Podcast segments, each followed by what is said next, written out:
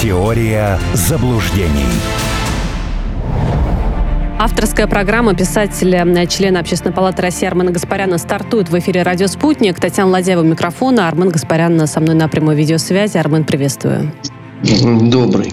Напомню нашим слушателям способы обратной связи. Пишите в WhatsApp, в Телеграме по номеру 8 968 766 33 11. Можно и даже нужно скачать мобильное приложение «Радио Спутник», установить на свой смартфон. Там есть тоже функция «Задать свой вопрос». Или еще мы ждем звонков, тоже готовы их принимать. Телефон прямого эфира плюс 7 495, код Москвы, 9595 91 и 2. Мы начнем с Израиль, собственно говоря, да, эта тема не уходит с повестки. И вообще, мне кажется, у нас сейчас будет такая серия новостей со знаком а, СМИ сообщают. Вот, Армен, предлагаю порассуждать, да, аргументировать, будем мы верить этим сообщениям или нет. Вот первое сообщение, которое приходит, а, американский портал об этом пишет, что премьер Израиля Нетаньяху хочет отложить начало наземной операции в секторе Газа, поскольку, ну, как-то недоволен он планами э, военных, э, и вот якобы это повод откладывать операцию. Помимо этого, телеканал CNN говорит о том, что американские военные убеждают Израиль в принципе вот ту самую полномасштабную наземную операцию в Газе не начинать. Ждать нам эту операцию? Нужна ли она? Может быть, есть какие-то другие способы э, выхода да, из этого конфликта? Ох, ну, обе новости правда. И Нетаньяху не рискует начать проводить операцию, потому что он понимает, э, во-первых, это бессмысленно все. Ну, подобного рода укрепления берутся с использованием ядерного оружия. Точка. Все, никаких других способов нет. Но если у вас, конечно, не стоит а, задача положить там э, всю армию в этих э, лабиринтах 30-метровый глубины, где у вас нету ни проводника, ни карты, вообще не понимаете, что это такое. Танк вы туда не загоните, а, пушку тоже, а, бомба авиационная вам ничего не дает, ну и, и, и так далее. Сидеть там можно в этих катакомбах, а их строили от души, понимая, для чего они это делают, а, достаточно долго. Но у вас нету другого никакого варианта. Вы столько всего уже наговорили – начиная с 7 э, октября, э, ну, примерно где-то с 12 часов по московскому времени, с полдня, э, что вы не можете теперь дать заднюю. А самое главное, вам это ничего не дает ни с какой точки зрения. Ну что, Хамас побеждает, а вам с этим жить. Угу. Дальше вы что делать будете? Хамас подкопит оружие и еще раз продемонстрирует. Э, ведь то, что произошло, поставило крест на очень многих сюжетах. Во-первых, э, о фантастической боеготовности израильской армии, о нерушимости границы и так далее, и так далее. Все посмотрели, как ее можно взять бульдозером. Это, кстати, привет полякам, латышам, эстонцам, кто там еще собирается э, стену Яценюка возводить. Второе – это колоссальный провал спецслужб которые годами рассказывали, что у них все инфильтровано, там э, источники информации прямо чуть ли не в руководстве Хамас. Ну и в результате эту операцию талантливо готовили год, и никакой утечки не было. Мне нравятся вообще вот эти разговоры. Утечки не было потому, что они говорили по обычному телефону, не по сотовому. То есть у них там протянут еще помимо всего прочего телефонный кабель. Слушайте, это все, конечно, хорошо, а пресловутые агенты, они где? Или они были агентами двойными, или они были агентами взбесившимися. Да? Мне нравится, как это объясняется.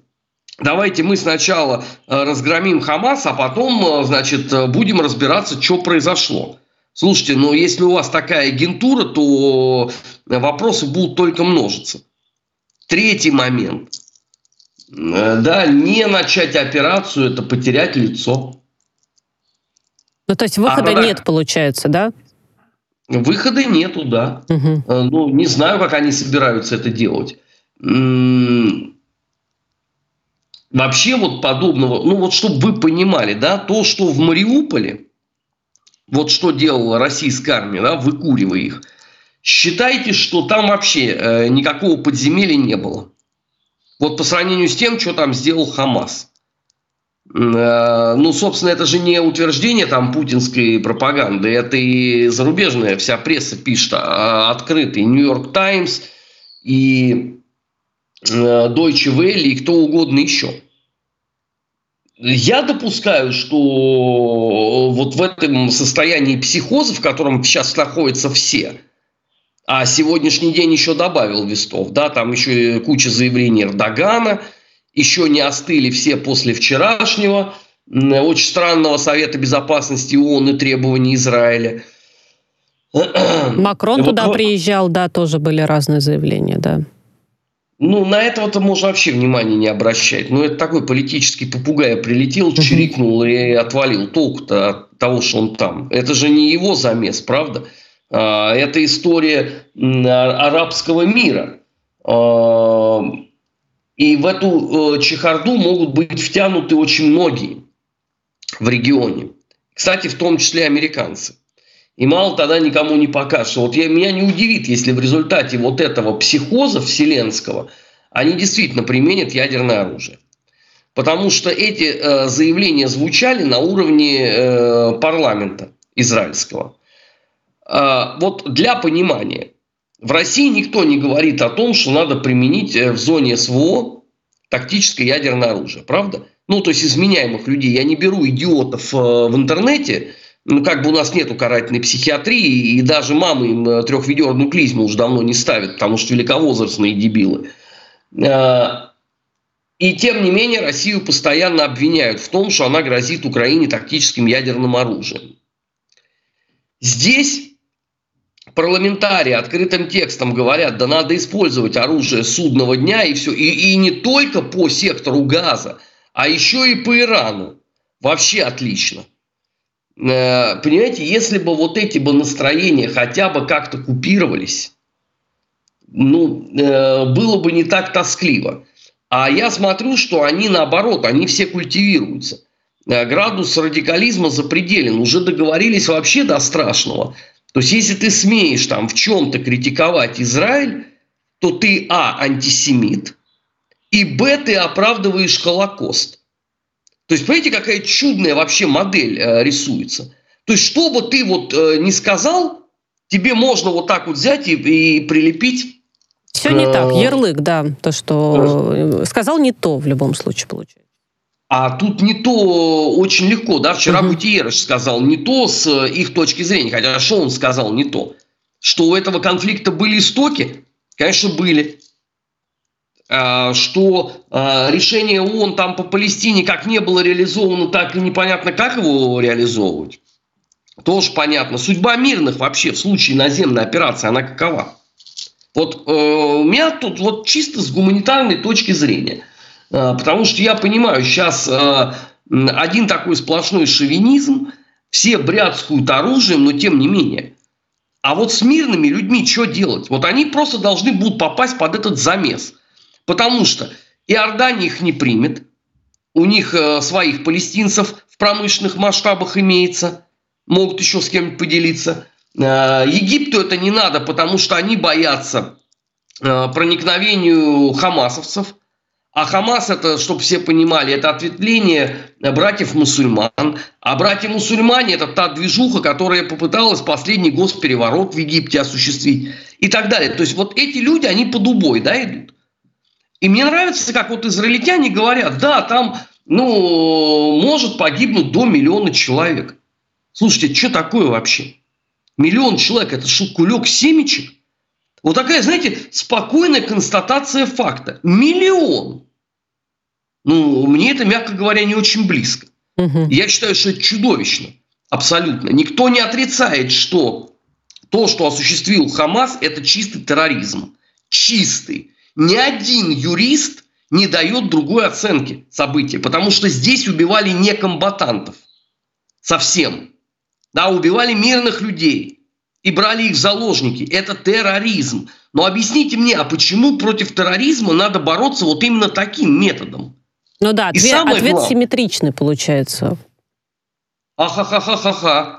Да что вы говорите? Нет, а нет, я к тому, что тоже, то есть э, какое количество человек э, погибло, и вот про нехватку продовольствия, да, пишут, и что система здравоохранения рухнула, что почему, то есть вы верно задаете вопрос, э, почему надо отвечать вот так? Нет, так это не я задаю вопрос. Секундочку.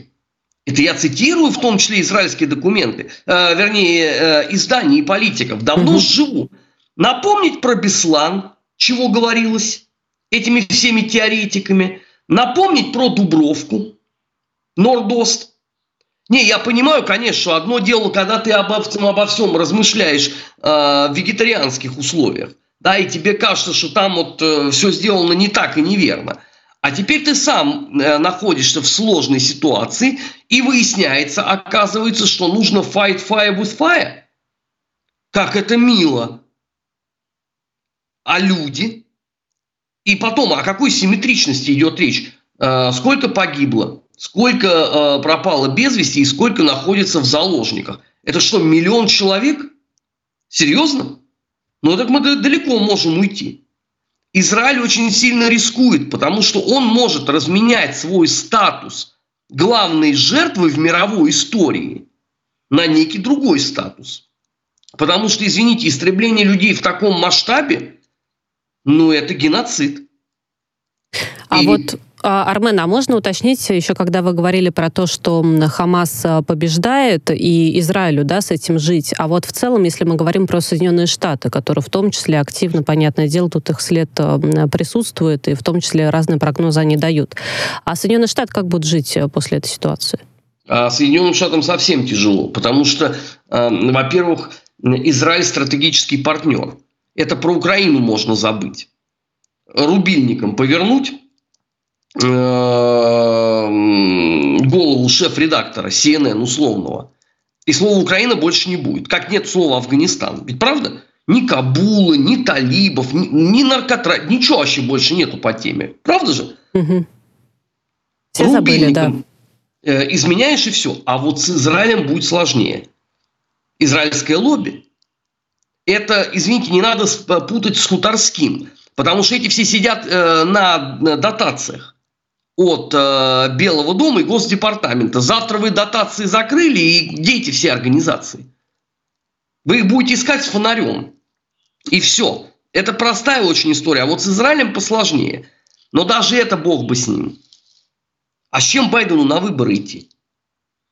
Ну вот, э, Израиль в понимании, насколько вот я могу судить, э, в понимании этих гоблинов – должен был стать той э, великолепной, легкой, быстрой победой, э, которую можно было бы начать раскручивать Байден, примиритель э, Ближнего Востока. Был Лоренс Аравийский, э, теперь Альцгеймер Вашингтонский. Ну и как бы э, уже можно нравиться аудитории. Но тут же начали выясняться детали. Во-первых, быстрой победы нету. Видимо, сначала Байден делал заявление, а потом ему начали что-то объяснять вообще, куда он пытается влезть. А, во-вторых, а, можно вызвать консолидацию арабского мира. Он, конечно, чрезвычайно разнородный. А, там друг друга многие тоже не любят внутри. Там есть своя конкуренция. Даже условно, если Иран объявит джихад, могут к нему присоединиться не все, но мало-то не покажется, правда? Плюс к тому, если там заполыхает по-серьезному, э, условно, Ливан, Сирия, э, Иран и Ирак.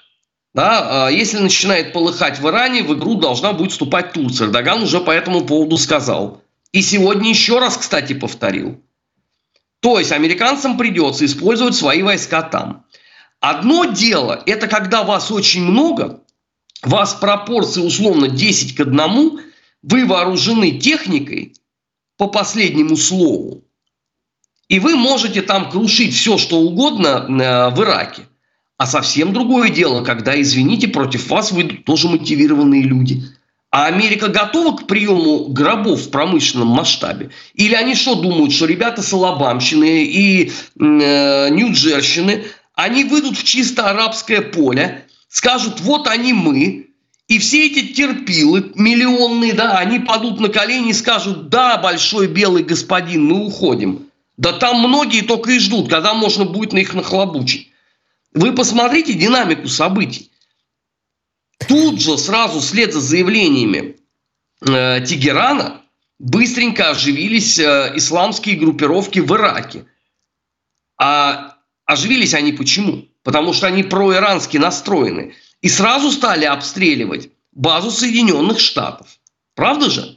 И так далее. Тут замес может получиться очень серьезный. Ты э, рискуешь получить не быструю победу, а долгий и сложный позор на этом самом пресловутом Ближнем Востоке. Мы про это еще продолжим. Армен, давайте, у нас звонок есть от слушателя. Послушаем и дадим короткий ответ. Здравствуйте, представьтесь, пожалуйста.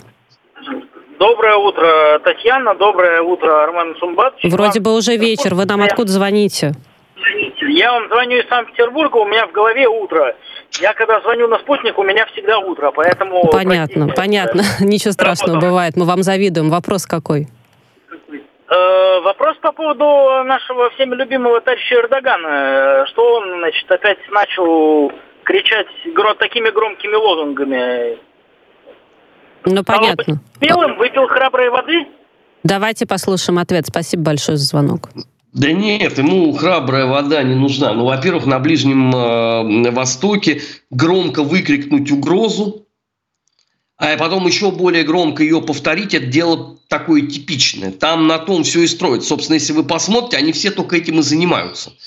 Вот, по, по числу шовинистических угроз э, на одну обычную минуту времени они побили все мировые рекорды, начиная со Второй мировой войны.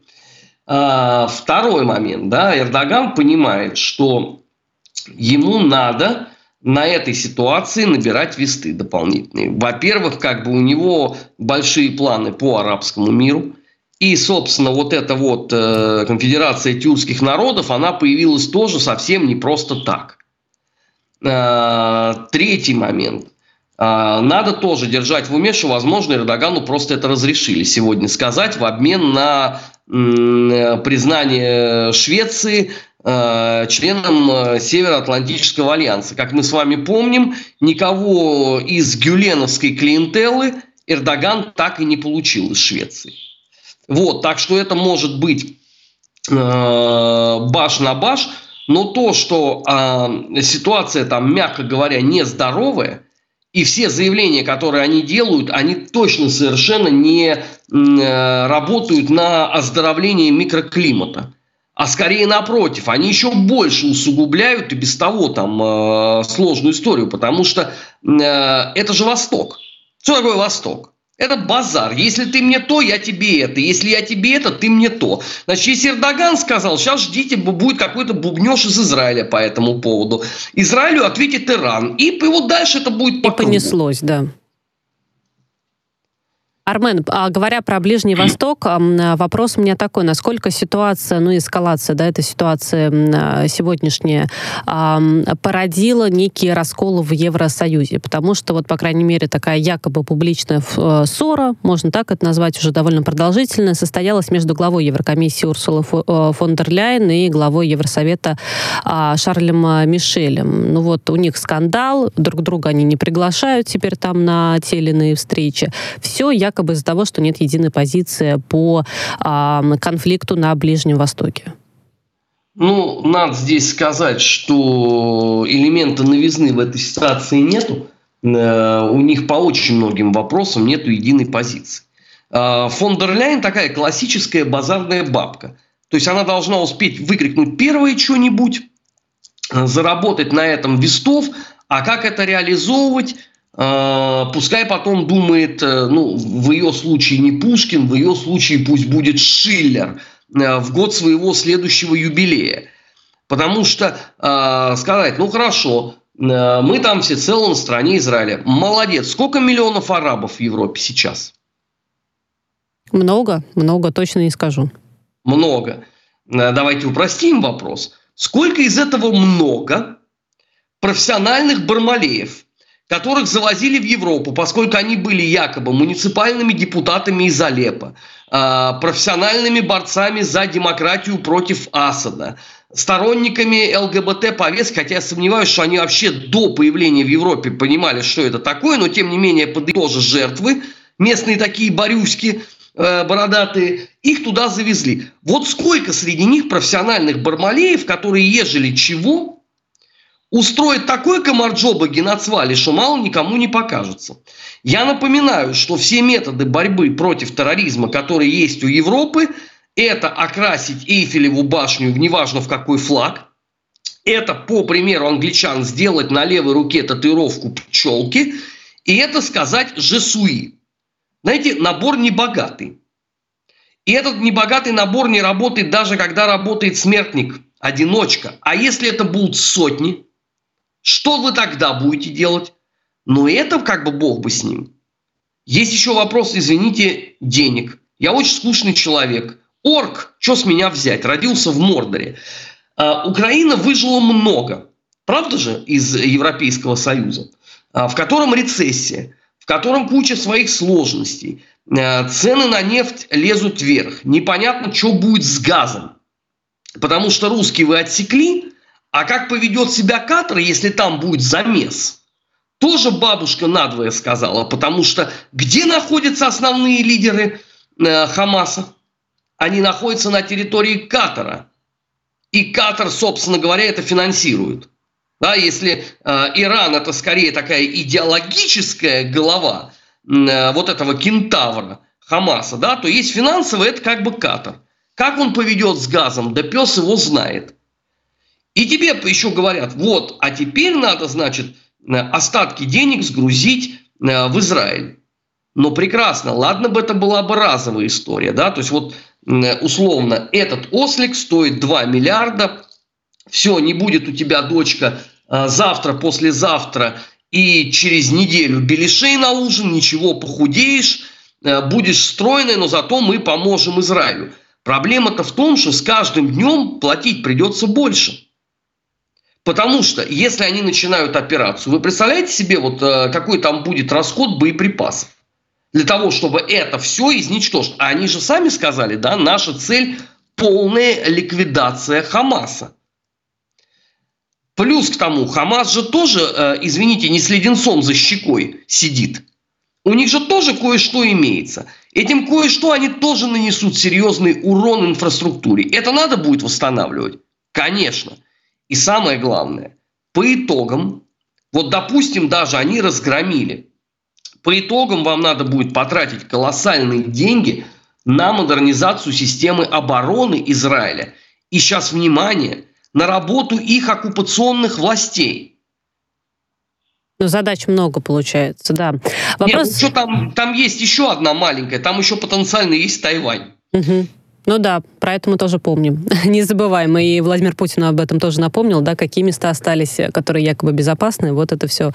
Э, все туда же. Я анонсирую, потому что мы уже сейчас подробно до новостей не успеем обсудить, но тем не менее, на этом мы закончим сегодня а, беседу про Израиль а, и поговорим после новостей о том, что премьер Венгрии, значит, в ходе своей речи он сравнил членство в Евросоюзе с периодом существования Советского Союза. Говорит, тогда плясали, значит, под дудку а, которая свистит Москва, теперь а, свистит Брюссель, а вообще как бы мы вот не хотим, да, там а, танцевать под чью-то указку, на что, собственно говоря, Виктору Орбану напомнили, в Евросоюзе Венгрию никто не держит. Через несколько минут вернемся в студию, и Армен Гаспарян продолжит отвечать на мои, в том числе, вопросы.